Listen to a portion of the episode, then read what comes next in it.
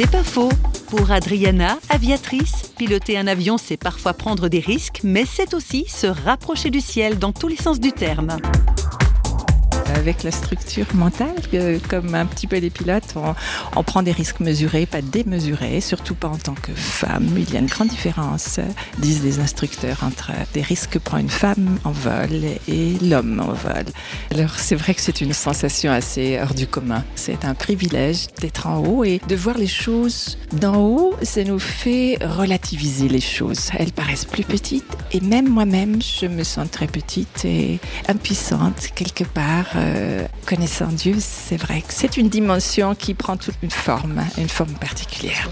Et c'est aussi aller à l'essence du ciel. Enfin, voilà, je fais un jeu de mots, mais c'est l'essence du ciel. C'est pas faux, vous a été proposé par parole.fm.